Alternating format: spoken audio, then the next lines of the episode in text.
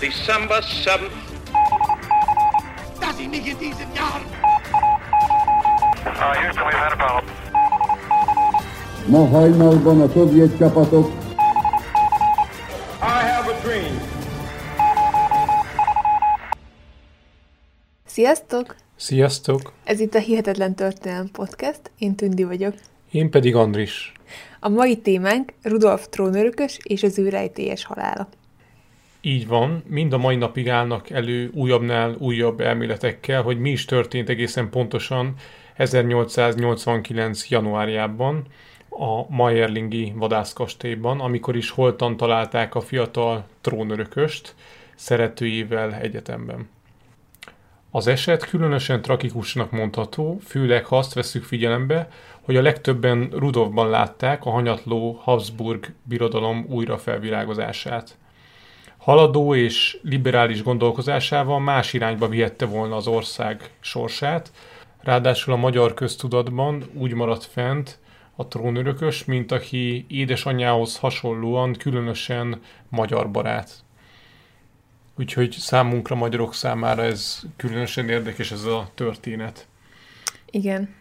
Habár a történelemkönyvek hajlamosak nosztalgikusan pozitívan megemlékezni Rudolfról, mi most megpróbáljuk tényszerűen megvizsgálni, hogy milyen lehetett a trónörökös valójában, és mi vezethetett a tragédiához. Sajnos a vadászkastélyban történt események igencsak homályosak és ellentmondásosak is egyben. A hány tanú volt, mind másképp emlékezett vissza, de nem is ez a fő gond, hogyha Rudolf halálának a körülményeit vizsgáljuk, hanem az, hogy Ferenc József utasítására, amennyire csak lehetett, megpróbálták eltüntetni minden fennmaradt bizonyítékot. A szemtanúk jó részét pedig busásan megfizették, hogy hallgassanak életük végéig. Viszont ne rohanjunk ennyire előre, nézzük meg, hogy milyen gyerekkora volt az 1858-ban született Rudolfnak, mert ez nagyon sok mindenre kihatása volt a későbbi életében. Valóban nem szeretnénk előre rohanni, itt a gyerekkor kapcsán sem, de azt majd látni fogjátok, hogy azért egy uralkodó gyermekének tényleg nincsen nagyon álomszerű élete. Tehát azt gondolhatnánk, hogy jó, oké, hogyha egy uralkodó családba születsz, akkor biztos sok pénzed van, és azt csinálsz, amit akarsz, ami sok mindenre igaz, de ugye a Habsburg családban azért eléggé poroszos nevelés volt, vagy amit ma poroszos nevelésnek nevezünk, és hát Rudolfnál is ezt a poroszos nevelést alkalmazták. Sziszi és Ferenc József több év házasság után már nagyon vágytak egy fiúgyermekre, Ugye két lányuk született korábban, viszont az egyik az elhunyt még nagyon fiatalon. Habár házasságuk korai szakasza még boldognak volt mondható, de ez nem tartott sokáig. Ferenc József a teendői mellett nem tudott elég időt feleségével tölteni, reggeltől estig dolgozott a birodalom ügyein, ráadásul az sem segített Erzsébet lelki egyensúlyának megtartásában, hogy első lányuk ugye nagyon hamar elhunyt, csupán két éves volt. Ott volt második lányuk is, viszont az ő nevelését rögtön kivették Sisi irányítása alól, és anyósára, Zsófia hercegnére bízták. Ezt követően anya és lánya el voltak választva teljesen egymástól, és külön be kellett jelentkezni Erzsébetnek, ha a saját gyerekét szerette volna látni. A gyerek a Hofburg másik végében kapott szobát, tehát egy anya számára teljesen megalázó helyzetbe került. Végig kellett vonulni az egész váron, ha saját lányával szeretett volna találkozni. Ráadásul anyósa Zsófia hercegnő nagyon szigorú volt, Persze mindezekhez nyilván az is hozzájárult, hogy Erzsébet csupán 16 éves volt házasságuk idején, így szinte még ő is csak gyereknek volt mondható, és az anyósának a szemében ő azt látta, hogy ő nem nevelhet gyereket, hiszen még ő is gyerek, úgyhogy még neki is fel kell nőni és fejlődnie kell ahhoz, hogy ő a saját gyerekeit ő nevelhesse. Sziszi anyósa egyébként egyben a nagynénye is volt, ami így ugye elég furán hangozhat, viszont ez akkoriban teljesen megszokott volt, mivel a királyi családok gyakran egymás között házasodtak. Sziszi és Ferenc József unokatestvérek voltak, vagyis Sziszi édesanyjának a testvére volt Zsófia hercegnő, aki Ferenc Józsefnek volt az édesanyja. Nekem erről mindig azt szokott eszembe jutni, hogy amikor az első világháborúról beszélünk, akkor az gyakorlatilag az unokatestvéreknek volt a háborúja, tehát az akkori korban így mennyire összefüggtek a különböző birodalmaknak a vezetői, hiszen egymás között volt jellemző ez a házasodás, és ugye az első világháború kitörésekor, akkor 5. György angol király, második Vilmos német császár, és második Miklós orosz cár unokatestvérek voltak. Ettől függetlenül nyilván kirobbant az első világháború, de térjünk is vissza Rudolfhoz.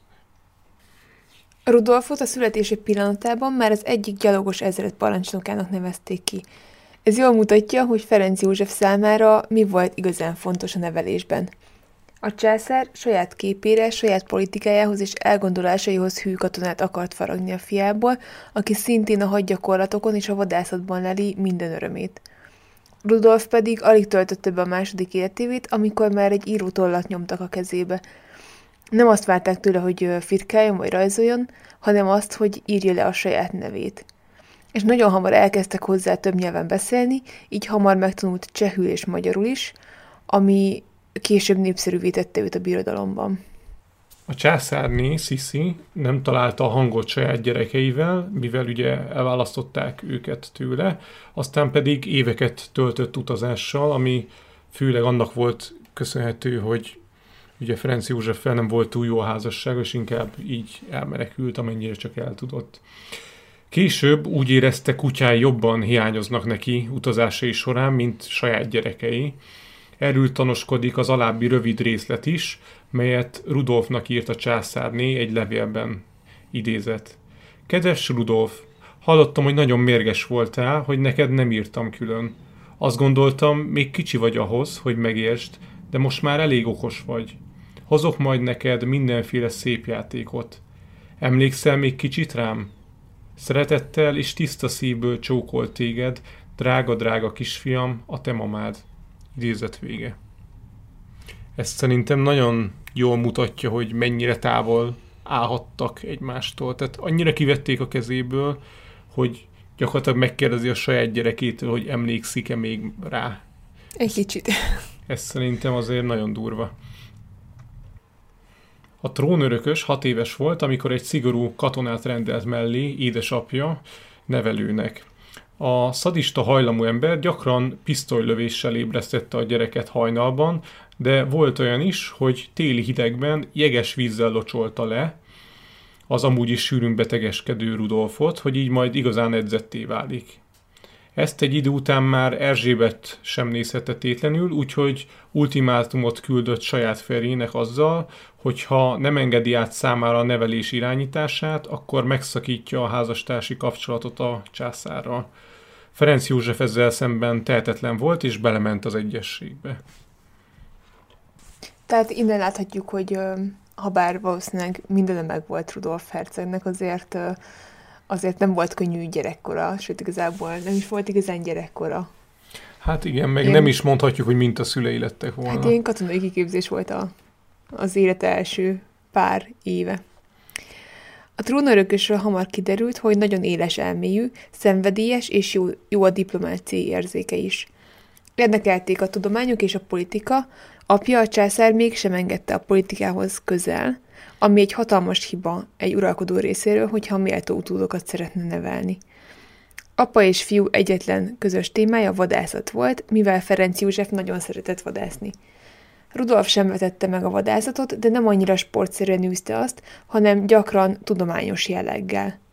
Neves ornitológiai tanulmányokat is írt, sőt közeli barátságot kötött Brémmel is, aki az akkori kor neves zoológusa volt – a híres Állatok világa című könyvében a madarakról szóló részt maga Rudolf is segített összeállítani a tudósnak.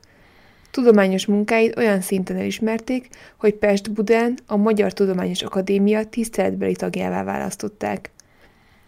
De nem csak odaírt cikkeket a trónörökös, hanem éveken keresztül megjelentek cikkei névtelenül kormánykritikus lapokban.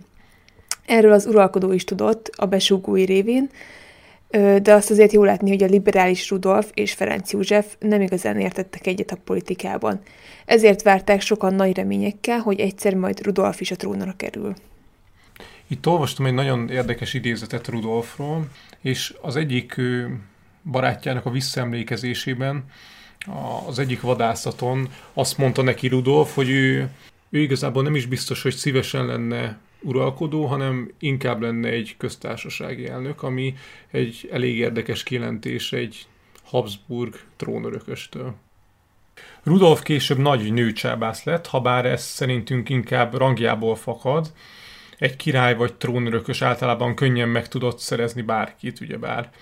Egyébként a hagyományoknak megfelelően egy trónörökös szexuális felvilágosítása úgy történt, hogy amikor a megfelelő korba lépett, akkor egy előre gondosan kiválasztott úgynevezett higiénikus hölgy vezette be őt a nemi élet rejtelmeibe. A szerelmi oktatásra kiszemelt hölgyek életkora nem számított, csak a külső és a tudás, és nem utolsó sorban nyilván a diszkréció is. Az ilyen jellegű hölgyeket természetesen busásan megfizették, miután teljesítették a szolgálatot. Habár élvezte Rudolf a fiatal aglegény éveket, hamar eljött az idő, hogy ideális házastársat keressenek a trónörökös számára. Természetesen ez nem úgy működött akkoriban, hogy Rudolf kinézett magának valakit a Tinderen, vagy nem tudom. Sok más szempontnak kellett megfelelni a jövendőbeli hölgynek. Csak is magas származású lehetett, katolikusnak kellett lennie, és 20 névnél lehetőleg fiatalabbnak, így esett a választás a belga király lányára, Stefániára. A hivatalos bemutatás Belgiumban történt, és erre az útjára Rudolf magával vitte a szeretőjét is. Ráadásul a belga királynők is túlzással rányított Rudolfra és a szeretőjére, amit Rudolf csak a nagyszerű kommunikációs készségeinek segítségével tudott kimagyarázni. Stefánia és Rudolf házasság az első években jónak bizonyult, Később azonban megromlott a kapcsolat. Ennek több oka is volt, egyrészt, hogy Erzsébet és Rudolf testvérei nem fogadták el Rudolf újdonsült feleségét. Sisi például a háta mögött belga tramplinak és csúnya tevének nevezte Stefániát. Másrészt feltehetően első vitáik abból adottak, hogy a konzervatív feleségnek nem tetszett, hogy Rudolf gyakran szimpatizált liberális emberekkel, akik ráadásul nem az arisztokrata réteghez tartoztak. Például rendszeresen titokban járta a Bécs külvárosában található kocsmákat, ahol a lecsúszottabb réteggel is találkozott, velük közösen ivott és beszélgetett. Ezen kívül gyakran találkozott zsidókkal, művészekkel és tudósokkal, amit szintén nem nézett jó szemmel a felesége, de gyakorlatilag az uralkodó család többi tagja sem. Valamint rontott a kapcsolatukon az is, hogy Rudolf éjjel-nappal dolgozott. Vagy valamilyen hadgyakorlaton kellett részt vennie, diplomáciai küldetést kapott, vagy tudományos munkáit folytatta, és titokban újságokban publikált. Ezek mellett nem segített az sem, hogy az annyira várt fiúgyermek helyett lányok született, ami az akkori időben az uralkodó családokban nagy csalódottságot jelentett, ráadásul ezért az anyát tették felelőssé, hogy, hogy nem fiút szült, hanem, hanem lányt. Egy idő után pedig Rudolf apjához hasonlóan félrelépett, elkezdett viszonyokat folytatni, és megcsalta a feleségét. Ferenc József és Sisi esetén egyébként a császárnő életük vége felé már kimondottan segítette Ferenc József ilyen jellegű a férjeit, hogy ne legyen kínos a császárnak, Srat Katalint, a császár szeretőjét rendszeresen felhívatta magához, hogy ne Ferenc Józsefnek kelljen kellemetlenül magához rendelni a színésznőt. Sisi így biztosította a férje szeretője számára az egyszerű bejutást a burgba. Az ifjú trónörökös és hitvesek közötti kapcsolat egyre inkább elromlott. Rudolf rendszeresen szeretőkhöz járt, ahonnan idővel nemi betegséget is összeszedett, aminek súlyos következményei voltak. Egy alkalommal egy vándor cigánytársulatban tetszett meg neki az egyik tűzről pattant lány, akit az előadást követően egy neves szállodába hivatott Rudolf. A lány népviseletben jelent meg a fényiző szállodában, amivel nagy feltűnés keltett, és valószínűleg ezen alkalommal kaphatta el Rudolf a, a nemi betegséget. Habár ez nem bizonyított százszázalékosan, de több történész is egyetért abban, hogy Rudolf a betegséget továbbadta feleségének Stefániának, aki ezáltal meddővé vált, és többé nem lehetett közös gyerekük. Egyrésztről nyilván ez a kapcsolatukra nagyon rossz hatással volt, érthető okokból kifolyólag, valamint lelkileg is megterhelő volt, hiszen mindenki egy fiú trónörökösnek a trónörökösét várta volna a fiatal pártól, ami így már nem volt megvalósítható. Egyébként Rudolffal magával sem közölték az orvosok, hogy miben szenved, egyszerűen azt mondták neki, hogy hashártya gyulladása van, úgyhogy ő valószínűleg nem is tudott az elején arról, hogy neki valamilyen nebi betegsége lenne. A másik hatása a betegségnek, hogy Rudolf feje rendszeresen fájt. A folyamatos leterheltség mellett legyengült, depressziósá vált, és az alkoholhoz folyamodott. Ha ez nem lett volna elég, azzal álltak elő az orvosok, hogy a fájdalmak enyhítésére morfiumot adtak be neki, amihez szépen lassan hozzászokott a szervezete, és függővé vált.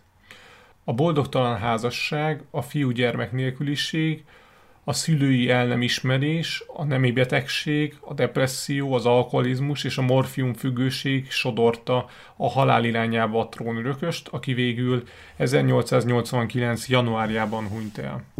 Egyébként ő édesapjával való kapcsolatáról annyit jegyeznék még meg, hogy, hogy szinte semmilyen kapcsolat nem volt kettőjük között, vagy nagyon minimális. Tehát ő, a levelezések, amiket egymásnak küldtek, abból azt tűnt ki, hogy Ferenc Józsefet gyakorlatilag csak az érdekli, hogy éppen mit vadászott le, vagy milyen vadászaton volt Rudolf.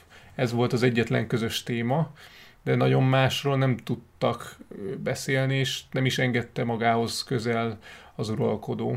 Ugye, ahogy azt már említettük, az uralkodásnak a csínyát, bínyát sem adta át. Élete utolsó hónapjaiban szoros érzelmi kapcsolat alakult ki Rudolf és az egyik szeretője Mici Kászpár között. A volt színésznő volt az, akinek először említette meg az öngyilkosság gondolatát, azonban Mici csak kinevette Rudolfot, és nem szeretett volna részt venni semmilyen közös halálban, amit a trónörökös kifejtett neki. Feltételezhetően ekkor döntött új Rudolf, hogy keres magának egy olyan lányt, aki hajlandó vele együtt elkövetni az öngyilkosságot. Ennek a lánynak a megkeresésében nagy szerepe volt Laris grófnőnek, akinek a nevét érdemes megjegyezni, mert később még szó lesz róla. Ő volt az, aki, mint Rudolf unokatestvére, abban reménykedett, hogy egyszer majd ő lesz a trónörökös felesége, de ezt Sisi nem támogatta, hanem egy idős grófhoz adták hozzá Larist, aki ezért haragudott az uralkodó családra. Vagyis hát azt olvas, hogy ez is egy vélemény, de ez nem feltétlenül igaz. Tehát itt azért nem mindenki ért egyet ezekkel a megállapításokkal. Hát ezt gondolom nehéz bebizonyítani utólag, hogy, hogy ki hogyan érzett. Igen. Tehát Laris grófnő ajánlásával és közbenjárásával ismerte meg Rudolf azt a Vecsera Máriát, aki végül a Májerlingi kastélyban holtan feküdt a trónörökös mellett. Laris gyakorlatilag a kerítőnő szerepét játszotta ebben a történetben, és eközben ezért a szolgálatért nagy mennyiségű pénzösszeget kért el Rudolftól. Természetesen erről a pénzösszegről sehol nem emlékszik meg visszaemlékezésében, amit pár éve ki is adtak könyvben Magyarországon is, Sisi udvarában címmel. Laris volt az egyik koronatanúja az eseményeknek, viszont a visszaemlékezésében megpróbálja tisztára mosni magát az ügyben, azt hangsúlyozva, hogy Vecsera Mária és Rudolf kérésének nem tudott ellenállni, ő semmiben sem hibás, és hogyha bármiben is hibás valaki, akkor az valószínűleg inkább Máriának az édesanyja. A Mayerlingi események pont azért olyan homályosak mind a mai napig, mivel mindenki, aki legalább valami pontosabbat is tudott az eseményekről, az inkább megpróbálta magát tisztára mosni. De ki is volt ez a fiatal lány, a 17 éves Vecsira Mária, aki Rudolfal együtt osztozott a halálban. Az édesanyja egy gazdag, nemes családba házasodott be, és ő maga is gazdag családból jött. Ami érdekes egyébként, hogy Vecsira Mária édesanyja tíz évvel Rudolf és hát Mária halála előtt maga is bepróbálkozott Rudolfnál, de szeretett volna szerelmi kapcsolatba kerülni az uralkodóval, és ezt annak idején mindenki rossz szemmel nézte, mert nagyon kihívóan viselkedett, és, minden, és mindenhova követte Rudolfot, és személyes ajándékokkal is elhalmozta. És édesanyjához hasonlóan ö, Mária is ö, nagyon szeretett volna szerelmi kapcsolatba kerülni Rudolf, és hát ugye neki így sikerült is, ha bár kérdés, hogy mennyire járt ezzel jól. Az egyik nemes udvarhölgy visszaemlékezése nagyon jól mutatja, milyen fajta rámenős családot kell elképzelni. Idézet. A Baltaci fivérek, a huguk Vecsara bárónő segítségével befurakodtak az udvari társaságba. Nagyon vigyázni kell velük. Okos emberek, mindegyiküknek érdekes és szép a szeme. Feltörekvőek, és én tartok tőlük. A fivérek nagy hódólia sportnak, fantasztikusan lovagolnak, és mindenhová betolakodnak. Idézet vége. Tehát gondolom megoszlott, hogy a udvari körökben mennyire kedvelték őket, de ebből látszódik, hogy azért nem mindenkinek volt szimpatikus ez a család. Vecsire Mária és Rudolf kapcsolata valószínűleg nem lett volna több egy futókalandnál, még akkor sem, hogyha Rudolf teljesen egészséges lett volna. Ugyanis a testi bájain kívül a fiatal lány nem bírt semmilyen vonzóerővel Rudolf számára, ő nem tudtak érdekes beszélgetéseket folytatni, mert ahhoz túlságosan műveletlen volt, és nem is volt jó hallgatóság, amikor Rudolf a gondjéről beszélt. És talán az is benne volt a pakliban, hogy Rudolf a lányban megoldást látott a szexuális problémáira, mert egy időben szányra kapott az a híresztelés Bécsben, hogy Mici Kászpárral nem mindig sikerült az együttlét. Az ilyen intim dolgokat onnan lehet tudni, hogy Mici gyakran tett rendőrségi jelentéseket a trónörökösről. A Vecsera lány egyébként egyes feltételezések szerint abban is reménykedett, hogy ő fogja felváltani Stefániát, ha Rudolffal elválnak egymástól. Habár ez hiúábránnak tűnik Mária részéről, de nem kizárt, hogy neki ilyen szándéka is voltak, hogy egyszerű legyen majd a császárné. Kettejük kapcsolat egyébként nem nyúlt vissza olyan régre. 1888 áprilisában találkoztak először, novemberben kezdtek el találkozgatni rendszeresebben, és kettőjük halála 1889. január végén következett be, tehát egy év sem telt el a, az első találkozás és haláluk között. Ha hihetünk Vecsera Mária egy privát levelének, amit barátnőjének küldött, akkor a trónörökössel először január 13-án töltötték együtt az éjszakát. Ugyanez nap egy cigarettatárcát is ajándékozott Rudolfnak, amire az alábbi szöveg volt gravírozva. Január 13. Köszönet a sorsnak. Rudolf és Mária halála január 30-án történt. Most megnézzük, hogy mi történt ebben az utolsó pár napban, és felhívjuk a figyelmet az igazán érdekes részletekre. Kezdjük január 26-ával, amikor is Ferenc József magához hívatta fiát, és heves vita támad közöttük. Azt nem lehet tudni, hogy miről beszélgettek, de a legvalószínűbb verzió az, hogy Rudolf elmondta apjának, hogy boldogtalan a házasságában, és szeretne elválni Stefániától, amihez a pápától szeretne engedélyt kérni. Egy másik verzió szerint, ami kevésbé valószínű, hogy kettőjük politikai nézeteiről volt szó.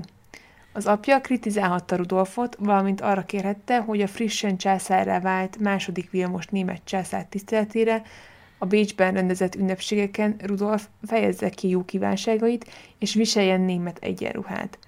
Rudolf viszont ezt hevesen ellenezte, mivel gyűlölte a német császárt, és a Németországgal között szoros politikai kötöttségeket, a kettős szövetséget is kritizálta.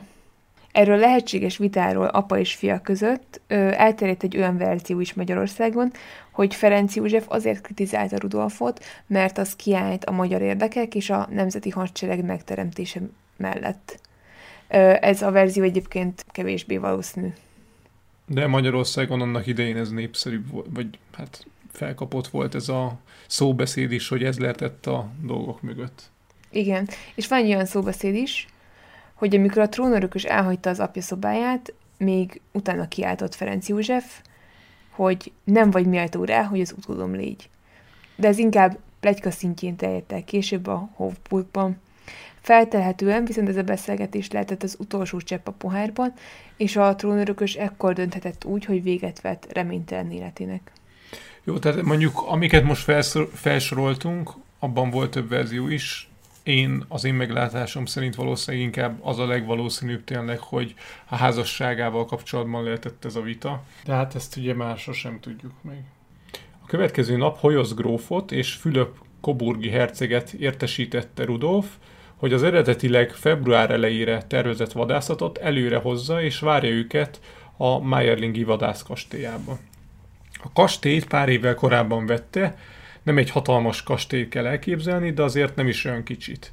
Mindenféle kiszolgáló épülettel rendelkezett, és Béstől körülbelül olyan 40 kilométerre található egy kis településen. A levelek megírása után Rudolf megjelent Laris grófnőnél, és egy mind a mai napig rejtélyes, kisméretű kazettát adott át a nőnek, ami egy szövetdarabba volt bevarva. Laris visszaemlékezésében így ír erről az eseményről. Idézet. Veszélyben vagyok. Úgy beszélek most hozzád, mint férfi a férfihez. Te vagy az egyetlen, akiben megbízhatom. Esküdj meg, hogy soha el nem árulod senkinek azt, amit mondani fogok. Esküszöm. Különös pillantással nézett rám, aztán valami kis fekete tárgyat húzott elő katona köpenye alól. Egy szövetburokba varrott kazettát. Önkéntelenül is visszahőköltem, de unoka fívérem a vállamra tette a kezét. Vedd magadhoz ezt a dobozt, és azonnal rejtsd el valami biztos helyre. Nem szabad, hogy nálam megtalálják.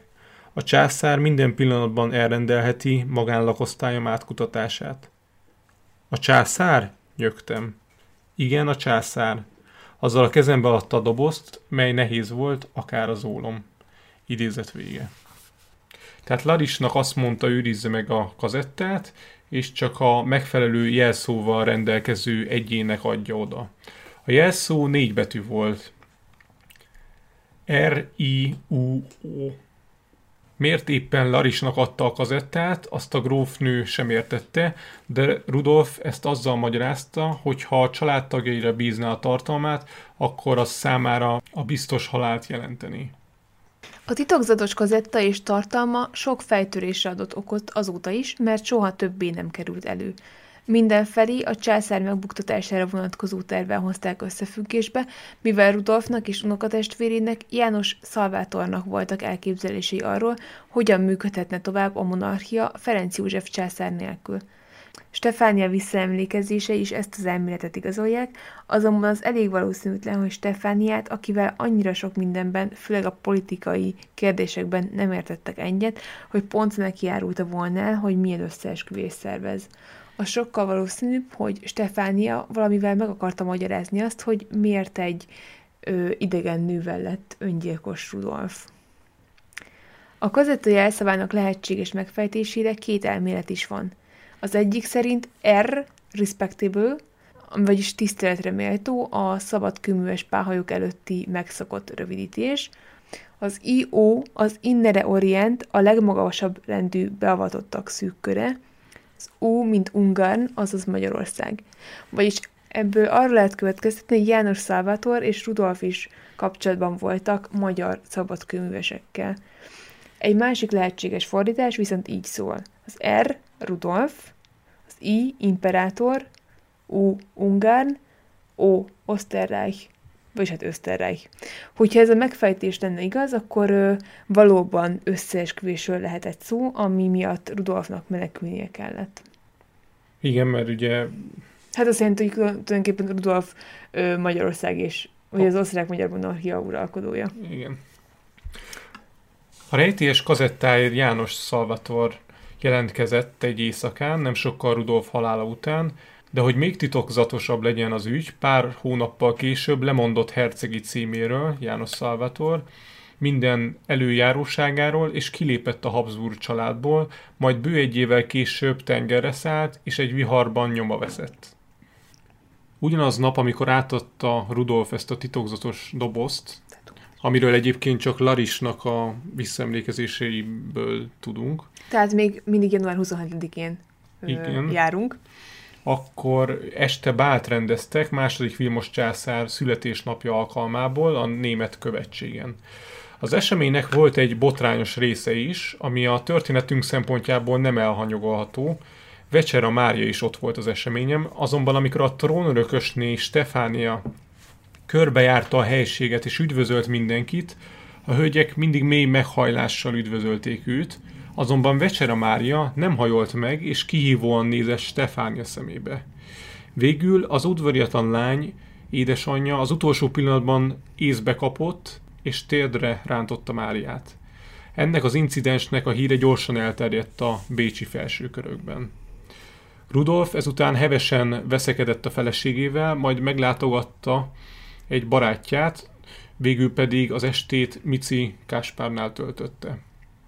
Egyébként az események, ahogy haladunk előre, nagyon érdekes az, hogy oké, okay, ott van Vecsera Mária, akivel, akiről mindenki beszél, és akivel feltétlenül az öngyilkosságot közösen elkövették. Ennek ellenére két nappal előtte a másik szeretőjénél töltötte az éjszakát. Ebből is látszódik, hogy Vecsera Mária valószínűleg inkább csak egy partner volt számára, aki az öngyilkosságot vállalta, nem pedig egy igazi nő, akivel úgy hát nem hosszabb volt. távú kapcsolatot is el tudott volna képzelni. Vagy ezt lehet, hogy csak én mondom így külsőleg, vagy ezt én ezt vonom le belőle, hát, de, de nekem ez a benyomásom. Hát igen, mondjuk lehet, hogy január 27-én már nem gondolkodott ilyen hosszú távokban Rudolf. Lehet. Tehát itt már valószínűleg tudta, nem, hogy mi lesz a szándéka. Hát erről is vitatkoznak a történészek, hogy tudta-e, vagy nem. Arról majd még később beszélünk, hogy hogy milyen rendelkezéseket hozott még közvetlenül azelőtt, ami előtt meghalt volna. Szóval az is érdekes kérdéseket vet fel. És eljött a másnap, vagyis január 28-a. A reggelt Rudolf úgy kezdte, hogy egy úgynevezett fiók végrendeletet fogalmazott meg, amiben arra kérte az egyik beosztottját, hogy halála esetén a Bécsi irodájában található íróasztalban található négy búcsúlevelet küldje el az illetékeseknek. Az egyik levél a hugának szólt, volt egy levél a feleségének, egy másik hírsbárónak és egy negyedik Micikászpárnak. Továbbá arról is rendelkezett, hogy a Laris grófnővel, illetve Vecsere Máriával folytatott levelezését semmisítsék meg. Ezt követően egy fontos táviratot várt még a szobájában, ami egy idő után meg is érkezett, viszont a tartalma és küldője sosem derült ki. Nem sokkal később megérkezett a trónörököshöz Laris grófnő Vecsere Máriával. Hogyha lehet hinni a visszaemlékezéseknek, akkor ö, még miatt megérkeztek volna, útba ejtettek egy fehér nemű boltot is. Laris visszaemlékezésében úgy írt erről, hogy még előző nap bízta meg őt Rudolf, hogy vigye át a lányt másnap a Hofburgba. Amikor mindketten ott voltak Rudolfnál, akkor Rudolf arra kérte Larist, hogy menjen ki egy kicsit, mert négy szem közt szeretne valamit megbeszélni Vecsere Máriával. Majd amikor Laris negyed óra múlva visszatért, akkor azt mondta neki Rudolf, hogy közölje a vecserelány anyjával, hogy Mária elszökött, és már nincs a burgban. Ugye azt mondtuk, hogy Laris grófnő visszaemlékezései igencsak megkérdőjelezhetőek, mert hogy valószínűleg egyébként az ő saját felelősségét szerette volna egy kicsit így elkenni. És uh, itt egyébként uh, különösen kreatívnak tűnik az írásban, ugyanis azt írta, hogy ő nem akart belemenni a dologba, hogy Méri nélkül menjen el, és ellenezte a kettőjük kapcsolatát, de erre Rudolf pisztolyt rántott, és a grófnő életét fenyegette. Ő hozzá tartotta Laris grófnő halántékához a fegyvert, és ezért ő végül beltörődött ebbe a helyzetbe, és elhagyta a burgot a lány nélkül. Maradjunk annyiban, hogy ez elég kreatív nem hiszem, hogy Rudolf fegyverrel fenyegette volna a grófnőt, de a visszaemlékezés szerint igen. És ez ugye ezt se tudjuk már, meg valószínűleg sosem. Ugye ezután Laris grófnő elment a vecserákhoz elúságolni, hogy mi van, mi a helyzet, ahol azt mondta, hogy amikor hintóval mentek a városban, akkor a lány egyszer csak kiugrott és eltűnt. Mária édesanyja sejtette, hogy az események mögött valószínűleg a trónörök is állhat, és hogy Rudolfnak van valami köze a dolgokhoz, de egyáltalán nem volt megnyugodva, és főleg amiatt, mert ők találtak egy üzenetet a lánytól, amin ez állt. Idézet. Kedves mama, amikor ezt elolvasod, én már a Dunában leszek. Méri. Idézet vége. Viszont ezt az üzenetet eleinte nem vették túl komolyan. Hát meg így utólag így nem is nagyon értjük, hogy miért írt ezt a Dunásat. Lehet, hogy nem volt megbeszélve, hogy hogyan lesznek öngyilkosok. És lehet, hogy arra gondolt, hogy majd belevetik magukat a Dunába. Lehet, hogy ez is egy opció lehetett, nem? Nem tudom. is valószínűleg ekkor döbbenhetett rá arra, hogy nem biztos, hogy jó, ha a történetben utólag, mint kerítőnői szerepkörben tűnik fel, ezért a rendőrségre is elment. Ott viszont már tudtak Rudolf és a lány viszonyáról, mivel a trónörököst folyamatos megfigyelés alatt tartották. Azt is tudták, hogy nemrég hagyta el hintójával Bécs városát, viszont a város határán túlra már nem követték a trónörököst, mert az a rendelkezési területükön kívül esett. Egyébként ennek az egésznek a, hogy milyen elméletek vannak, ugye itt beszélünk a titkos rendőrségről, aki megfigyelte a trónörököst. Tudjuk azt, hogy volt egy valá... volt még pár évvel hamarabb egy vadászbaleset, vagy nem tudom hány évvel, 89 előtt lehetett, amikor majdnem lelőtte egy vadászbalesetben saját édesapját Rudolf, és utána elvileg már nem is fogadta soha úgy a személyesen Rudolfot, hogy csak ketten voltak, mert valószínűleg félhetett attól, hogy lehet, hogy valami merényletet követett el. Nyilván Rudolf ezt az egészet nem tudta hova tenni, mert ő azt mondta, hogy ez egy baleset volt, ő nem tett róla, és nem érti ezt a hihetetlen mértékű gyanakvást és ijegységet. És hát ettől fogva figyelték meg igazán a titkos rendőrség Rudolfot, és hogy pontosan hova jár és mit csinál. Ez csak egy ilyen érdekes kiegészítés. A kocsis visszaemlékezése szerint Rudolf és Mária külön-külön érkezett egy városon kívüli fogadóba, ahonnan együtt indultak Mayerlingbe. A kastélytól nem messze azonban Rudolf úgy döntött, inkább egyedül megy tovább, kiszállt a hintóból, és onnan gyalog közelítette maga a kastélyt, míg Máriát a szokványos úton a vadászkastélyba szállították. Ez idő alatt Laris két levelet is megfogalmazott, és elküldte a bécsi rendőrfőnöknek, amiben azt hangsúlyozta, hogy semmi köze ez a kellemetlen ügyhöz, és a sűrű mintegezőzés alapján arra lehet következtetni, hogy Laris bizonyosan többet tudott annál, mint amit utólag állított. A rendőrfőnök végül másnap egy ügynököt indított Mayerlingbe azzal, hogy derítse ki, mi történik pontosan.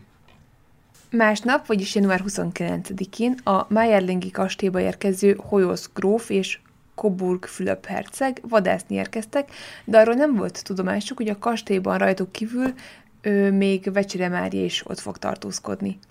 Rudolf kimentette magát a vadászat alól azzal, hogy azt mondta, hogy az előző napi sétája alatt megfázott, így a két férfi végül nélküle ment elvadászni. Igen, bocsánat, itt annyit tennék hozzá, hogy tehát azt nem tudták, hogy tehát nem volt róla tudomásuk, hogy a nő is ott van. Tehát ők egész idő alatt nem is tudtak arról, hogy Mária is ott van a kastélyban, tehát ő mindig a, egy, mit tudom, egy szomszédos lakosztályban volt, és nem is találkozott ezzel a két férfival. Így, amikor majd felfedezik a holtesteket, mindenki meglepődött, hogy mégis ki ez még itt, mert ők nem is tudtak erről. Hogyha minden igaz, Rudolf ezen a napon az ügyeit intézte, leveleket és táviratokat fogalmazott, melyeknek tartalma nem ismert. Mivel aznap még vissza kellett volna mennie Bécsbe egy családi vacsorára, de nem akart rajta részt venni, ezért Fülöpöt kérte meg, hogy Bécsbe visszatérve mentse ki az esemény alól a náthájára hivatkozva. Holyosz továbbra is a kastélyban maradt, akit Rudolf vacsorára hívott az utolsó estéjén. A gróf utólag úgy emlékezett vissza, hogy a trónörökös kimondott a jó hangulatban volt. Kilenc óra körül búcsúztak el egymástól, és Holyosz visszavonult a kastély távolabbi vendégszárnyába. Vecsere Mária aznap este szintén levelet fogalmazott édesanyjának, valamint Laris grófnőnek is, amiben azt javasolta neki, hogy az ügyben játszott szerepe miatt inkább ő is legyen öngyilkos. Rudolf további két levelet írt, ami közül az egyik Károlyi grófnak szólt, akit január 31-ére hívott meg magához. Akik tagadják az öngyilkosságot, vagyis ugye arra gondolnak, hogy ez nem egy öngyilkosság volt a haláloka, ezt sűrűn felszokták hozni érvként, hogy vajon miért hívta meg magához a grófot, hogyha tudta, hogy már nem fog élni aznap. És ugyanilyen érdekes az is, hogy Losek, az inas, sokáig hallotta még a szomszédos lakosztályban Rudolfot és Máriát beszélgetni, majd késő éjjel Rudolf megjelent Loseknál, és arra kérte, hogy másnap fél nyolckor ébressze fel. És ott ugye felmerül a kérdés, hogyha tudta, hogy ugye öngyilkosságok tehát ugye tudta, hogy öngyilkosságot fognak elkövetni, akkor vajon miért kérte meg az inast, hogy ébresszék föl másnap. És ez volt az a, az a pillanat, amikor utoljára látták élve a trónörököst, tehát, hogy Losek látta utoljára. Másnap reggel Losek inas hiába kopogtatott Rudolf ajtaján, semmilyen reakció nem jött. Az ajtó pedig zárva volt. Az inas ekkor Holyosz grófért ment, de nem akarták feltörni az ajtót, mert Losek közölte Holyosszal, hogy egy hölgyel töltötte az estét Rudolf. Egy ideig még tanakodtak, miközben Fülöp Koburgi herceg is megérkezett Bécsből. Végül úgy döntöttek, be kell törni a szobába. Amikor nagy nehezen felfeszítették az ajtót, akkor Loseket küldték be, hogy nézze meg, mi történt. Ekkor látta az inas, hogy mindketten arccal lefelé holtan fekszenek, Mária pedig mesztelen volt. Senki nem mert a halottakhoz nyúlni, de egyértelmű volt, hogy már nem élnek. Losekinas odament a halott Rudolfhoz, lehajolt, és azt állapította meg, hogy Ciánkáli végzett a trónörökössel, mert sok a vér. Azt nem tudjuk, miért jött erre a következtetésre, valószínűleg egyáltalán nem értett a mérgekhez, vagy, vagy valami téves tudása volt. Minden esetre az első benyomásuk az volt Mayerlingben a szemtanúknak, hogy mérgezéses halál történt. Táviratoztak ezután Bécsbe a császári családi orvosért, hogy azonnal jöjjön. Pontosan nem nevezték meg, hogy miért, csak az, hogy sürgősen fáradjon Mayerlingbe. Hoyosz pedig Bécsbe indult, hogy értesítse a császárt a történtekről. Bádennél megállította a Bécsbe tartó vonatot, és azzal utazott, hogy minél hamarabb Bécsbe érkezhessen. Ekközben Coburg herceg és Losák még egyszer bementek a szobába, és ekkor látták meg, hogy Rudolf fején hatalmas sebb tátongott, és ö, ekkor rájöttek, hogy ö, alig, hanem nem mérgezés okozta a halált. A herceg elvette Rudolf kezéből a revolvert, amiről többet semmilyen rendőrségi jelentésben nem lehetett olvasni, ö, a messzelen lányt pedig letakarták. Amikor Hoyosz megérkezett Bécsbe, akkor nem tudta, hogy hogyan közölje a tragédia hírét a császárral. Először a főudvarmestert Bombelles kereste fel, hogy közölje ő a hírt. Majd ő azt javasolta, hogy egy Hohenlohe nevű embernek kéne közölni ezt a hírt, viszont ő nem volt ott. Ekkor megkeresték báró Nopcsa Ferencet, a híres paleontológus apját, hogy hát mondja el ő a hírt, viszont ő úgy döntött, hogy jobb lenne, hogyha a hadsereg vezetője jelentené be ezt a tragi- tragikus hírt a császárnak, hiszen Rudolf katona volt. Tehát igazából senki nem ö, akarta ezt a hírt közölni a császárral, egyikük sem vállalta, hogy, ö, hogy ezt elmondja. Igen, tehát mindig, hogyha megkerestek valakit, ő akkor azt mondta, hogy én inkább nem mondom meg, mond, én tudok egy ötödik embert, aki majd megmondja. Igen. Ami egyébként uh, egy kicsit nagyon fur, vagy hát ennek nyilván volt egy oka, csak hát igazából hogy azt látta, hogy Rudolf tényleg meghalt, úgyhogy nagyon furcsa lett volna, hogy ha valaki úgy állt be Ferenc Józsefhez, hogy uh, hát van egy rossz hírem, a főudvarmester mondta, hogy uh, valaki más mondta, hogy hogy azt mondta. Tehát ez egy kicsit Igen. ilyen, jó mindegy, ez egyébként nem mondanám komikusnak, mert nem az, csak, csak egy ilyen tényleg érdekes kis mozzanat. Végül senki sem vállalta, hogy közdje a császárral a rossz hírt, hanem végül Nopcsa Ferenc felkereste Erzsébetet, vagyis ugye Sziszit, és neki mondta el először a hírt. Ekkor még nem tudták, hogy Mayerlingben valószínűleg ugye fegyver által haltak meg a Rudolfék. Rudolfék. Ezért Hoyosz gróf első értesülés alapján azt mondták Sziszinek, hogy mérgezés és halál történt. A lány féltékenységből megmérgezte Rudolfot, majd magával is végzett. Ferenc József végül a feleségétől tudta meg ezt a tragikus hírt. Az eset kapcsán a császári ház azonnal teljes és szigorú titoktartás rendelt el. A terhelő bizonyítékokat nagyon gyorsan eltüntették, illetve feltehetően megsemmisítették. Akik személyes szemtanúi voltak az esetnek, azokat életfogytig tartó hallgatásra kötelezték, így például Bradfish, Rudolf hűséges kocsisa sosem mondott el semmit az esetről, ha bár mondjuk hozzáteszem zárójelben, hogy ő négy évvel később el is hunyt Gégerákban. Viszont Lossek az inas, ő még a 20. század derekán is élt, ő is csak 40 évvel később jegyzett le néhány jelentéktelen részletet az esettel kapcsolatban. Az esetben közvetlenül érintett Laris grófnőnek el kellett hagyni az országot, egy időre, de anyagilag kárpótolták. Hasonlóan járt Vecsera Mária édesanyja is, aki családjával együtt kegyvesztett lett az udvarban, és a két nő visszaemlékezésében pedig egyébként kölcsönösen próbálták magukat felmenteni, egymást pedig bevártani. Tehát ha ezt a kettő visszaemlékezést megnézzük, akkor igencsak ellentmondásosak, tehát mind a ketten inkább a másikban látják a rosszat. Itt még annyit hozzátennék, hogy Vecsera Mária édesanyja egy idő után előállt egy olyan levelezéssel, amit a lánya folytatott egy berlini barátnővel, amiben nagyon sok érdekes dolog szerepel, viszont azok is mind ellentmondásosak, és kicsit úgy tűnik, mintha utólag készült volna azért, hogy ő kicsit mentse a menthetőt, és az igazi felelősöket pedig megpróbálja felmenteni. A császári család különösen figyelt arra, hogy Vecsere Mária halálát semmilyen szinten ne emlegessék együtt a trónörökös halálával. Ezért lehetséges az, hogy az összes megjelent újság és hivatalos hír sehol sem említette meg a lányt a történtek kapcsán. Rudolf testét még aznap Bécsbe szállították, és másnap felravatalozták a várkápolnában, ahova százezrek érkeztek meg lerúni a kegyeletüket. A trónörökös fejénkötés volt, amiről fénykép is készült, így ez egy elég erős bizonyíték arra, hogy valóban ő, hogyan történt az öngyilkosság.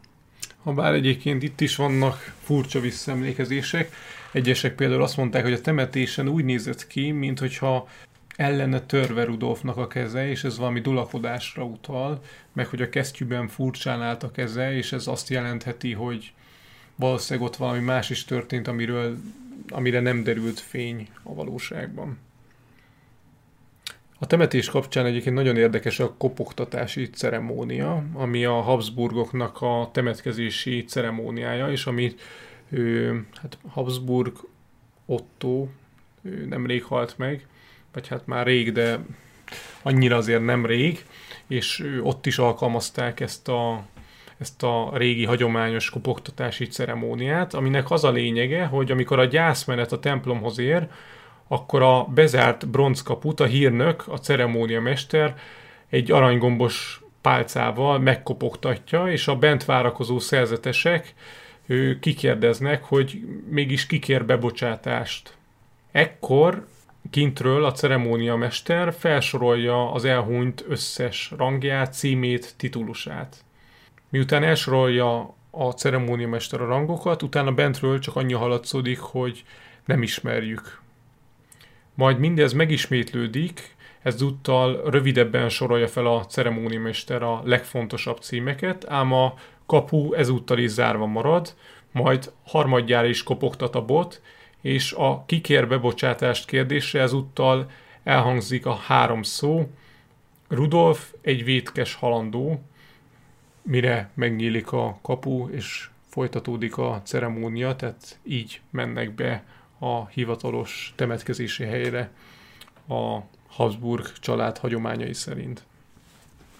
Értető módon Rudolf holtestére nagyobb, nagyobb gondot fordítottak, mint Méri holtestére, akit ugye igazából így kis, de igyekeztek is eltitkolni.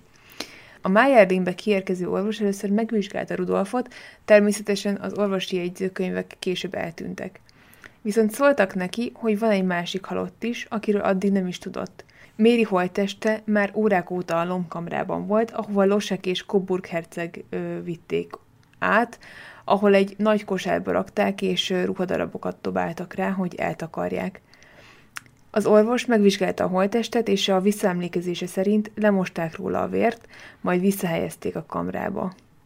Méri holttestéért aznap éjjel érkezett meg két rokon a Mayerlingbe Bécsből, egy rendőrségi felügyelő kíséretében. Az egy külön procedúra volt, hogy a holttestet eltüntessék a kastélyból – mivel a lányt meggyilkolták, és rá a polgári törvények vonatkoztak, ezért különös tekintettel kellett eljárni az esetben, és mindent eltusoltak. A rokonok 31-én délután érkeztek meg a helyszínre, tehát a halál másnapján, és megkeresték Méri holtestét a kamrában. Ezt követően nagy nehezen felöltöztették, és hogy ne legyen feltűnő, egy kalapot is tettek a fejére egy fátyollal – a visszaemlékezések szerint az volt a cél, hogy úgy vigyék ki a hintóhoz, mint hogyha még élne a lány. Ezért fűzőjébe egy sétapálcát tettek merevítőnek, és a fejét hozzákötötték egy kendővel, mivel a feje ugye hát állandóan hátra bicsaklott. Így vitték előtt a közelben lévő apátságba, ahova eleinte Müller álnéven eltemették.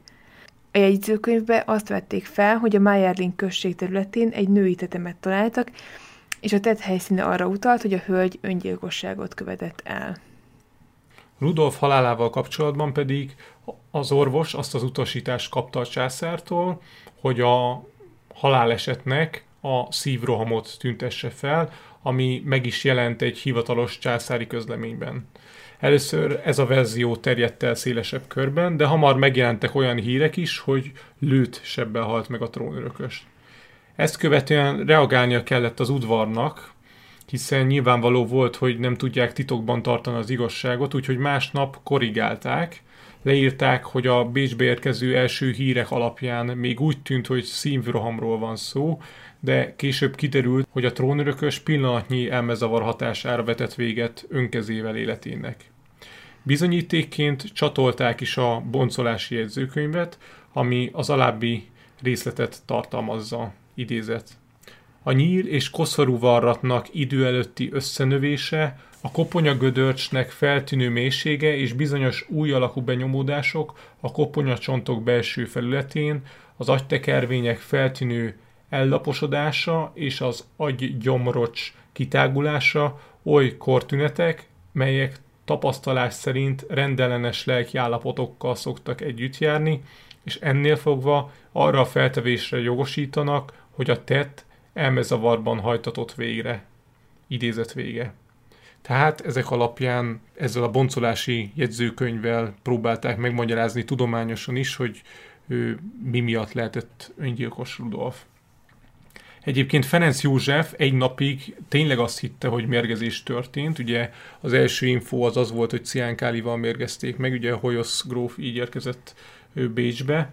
Viszont amikor másnap fogadta az orvost Ferenc József, ugye, aki megvizsgálta Rudolfot, akkor közölte vele az orvos, hogy ne legyen afelől kétsége, hogy a trónörökös bármennyire is szenvedett volna, hiszen a golyó rögtön végzett vele, mire Ferenc József teljesen kikelt magából, hogy miféle golyóról van szó, itt ő eddig azt hitte, hogy mérgezésről beszélünk. És ugye a lány mérgezte meg a fiát. Igen. Tehát, hogy itt ő, ő akkor se tudta, hogy öngyilkosság történt. Igen. hanem ugye tényleg az, hogy a lány féltékeny volt, és megmérgezte Rudolfot, aztán magát is, tehát ugye ez Igen. ebben a hídben élt még ekkor.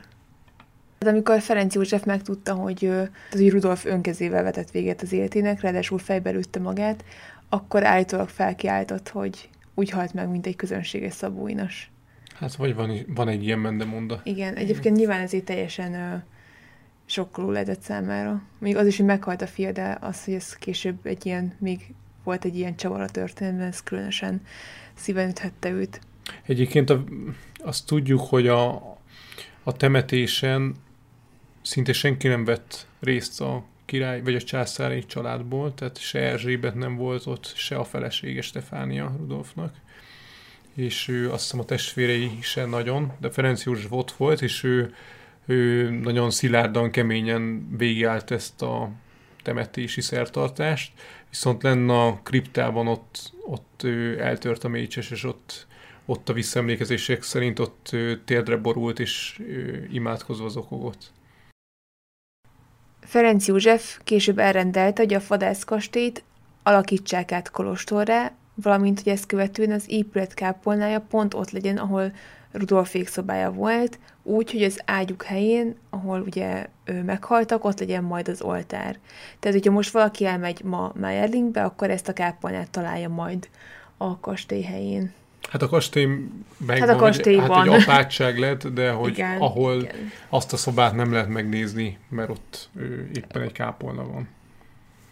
És most ő, foglaljuk egy kicsit össze, vagy beszéljünk, hogy milyen elméletek vannak ezen a hát amit tényszerűen elfogad mindenki, az a öngyilkosság, de hogy ezen kívül még mik? Tehát pontosan az, hogy Rudolf először lelőtte Vecsire Máriát, és utána végzett magával, egész pontosan így. Igen, igen, ez a hivatalosan elfogadott verzió. Az egyik legnépszerűbb elmélet viszont arról szól, hogy Rudolf egy pucsot szervezett Ferenc József ellen, ami az utolsó pillanatokban kiderült, ha nem is közvetlenül Ferenc József helyét szerette volna átvenni, de egyesek szerint Magyarország királyává koronáztatta volna magát, ahogy erről már korábban is beszéltünk erről az elméletről. Ugye emellett szólnak a rejtélyes dobozkához tartozó jelszónak a megfejtései. Egy másik népszerű elmélet szerint Vecsera Mária várandós volt Rudolftól, viszont az abortusz nem járt sikerrel, és Mária elhunyt. Rudolf pedig felelősnek érezte magát a történtekért, és ezért nyúlt a fegyverhez. Talán még emlékeztek arra, hogy beszéltünk arról, hogy a Mayerlingbe történő utazás előtt megjelent Laris grófné Máriával a Hofburgban, ahol Rudolf arra kérte a grófnőt, hogy hagyja őket magukra egy negyed órára.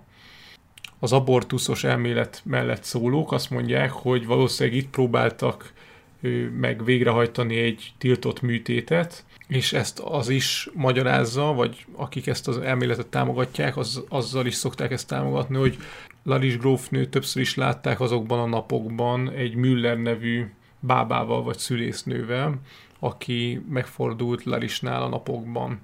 De mondjuk az érdekes ugye, hogy beszéltünk arról, hogy Méri úgy emlékezett vissza, hogy január 13, azaz a nap, amikor minden beteljesült, és ugye itt január végén járunk, tehát ha ez a terhességes elmélet igaz lenne, akkor nekik már jóval hamarabb is össze kellett volna melegedniük. Akik emellett az elmélet mellett kardoskodnak, ők még azt is szokták mondani, hogy állítólag volt egy orvos, akit kihívtak Mayerlingbe, amikor még ott volt ő, Vecsera Mária és a trónörökös, tehát mindketten éltek, és hogy az illegális műtét nem sikerült a burba, ezért vitték le Mayerlingbe a hölgyet, viszont ő folyamatosan vérzett, és emiatt hívtak át egy közeli orvost, aki megvizsgálta a lányt, viszont már nem tudott mit tenni, és ezek után döntött úgy Rudolf, hogy véget vett saját életének. És van egy igazán kreatív verzió, ami szerint Vecsere Mária és Rudolf féltestvérek lehettek. Ezzel egy bécsi festményszakértő és restaurátor állt elő. Az ő véleménye szerint Vecsere Mária anyjának viszonya volt a császárral, és abból született a gyermek. Ugye Mária? Ezt a korabeli festmények és fotók alapján szűrte le a művész. Ferenc József az elmélet szerint ezt közölte egy heves vitában, és Rudolfa. Rudolfa, igen, és Rudolf ezt követően döntetett úgy, hogy véget vet az életüknek. Nem tudom, nekem ez egy kicsit ilyen Hát nem tudom, hogyha sok képet nézegetnék a bármelyik császári családra, akkor lehet, hogy én is azt mondom, hogy hasonlítanak egymásra. Nekem egyébként ez az elmélet, most nyilván úgy, hogy laikusként ö, találkozom vele, nekem ez az elmélet azért nem tűnik igazán ö, hihetőnek, mert, ö, mert ugye Rudolf feltehetőleg nem, nem a lelkitársát találta meg Becsere Máriában. Tehát ugye erről uh-huh. szó mhm. volt, hogy ugye ez ő egy nagyon fiatal lány volt, és valószínűleg a testi bájaival csábította el Rudolfot, viszont uh, nem igazán voltak egy intelligencia szinten, vagy érzelmi szinten, és uh, én ezért gondolom azt, hogy ha mondjuk ez ki is derült volna, akkor nem hiszem, hogy emiatt Rudolf véget vetett volna az életüknek. Igen. Szóval nekem ez egy kicsit érdekes elméletnek számít, minden esetre igen kreatív és extrém. Viszont ami sok kérdést vet fel, hogy Rudolf miért intézkedett még az utolsó pillanatokban is úgy, mint hogyha nem készülne a halára. Több találkozót is leszervezett élete utolsó két napján, amiket a következő hetekre tervezett be. És ugye az utolsó pillanatban is arra kérte az inasát, hogy ébressze fel őt időben. Létezik olyan elmélet, miszerint vadászbaleset vagy gyilkosság történhetett. Vannak, akik úgy gondolják, hogy Vecsere Mária nagybátyja annyira felbőszült a lányszaktetésen, hogy Bécsből Mayerlingbe utazott, ahol az összetűzések során Rudolf az életét veszítette. És van olyan verzió is, miszerint a szabadkőművesek végeztek a trónörökössel, vagy pedig a németek, akikkel kimondottan nem szimpatizált Rudolf. Igen, tehát hogyha ezeket nézzük, hogy vajon miért rendelkezett előre, akik a gyilkosság mellett szóló érveket szokták hangoztatni, azok mondják azt, hogy hát azért kérte meg, hogy holnap ébressze, meg azért szervezett találkozót két nappal későbbre, mert nem tudta, hogy meg fogják őt ölni. Utolsóként viszont még megemlítjük talán a legextrább verziót is, miszerint Rudolf meg sem halt, hanem titokban elhagyta az országot, és évtizedekkel később hunyt csak el, boldogan.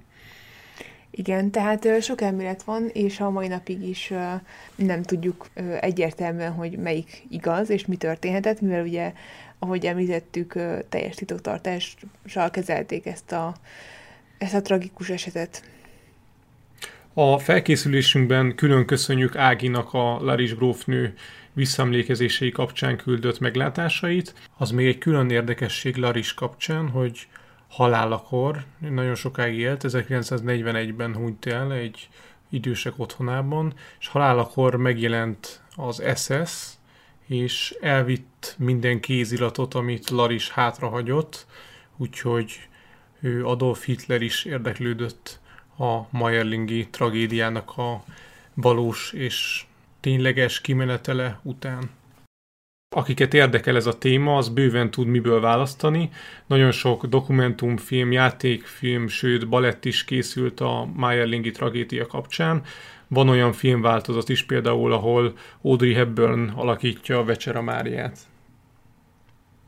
Reméljük, hogy érdekesnek találtátok a mai adást, és velünk tartotok legközelebb is. Vigyázzatok magatokra, sziasztok! Sziasztok! A forrásokat megtalálhatjátok a leírásban, vagy a hihetetlentörténelem.simplecast.com-on.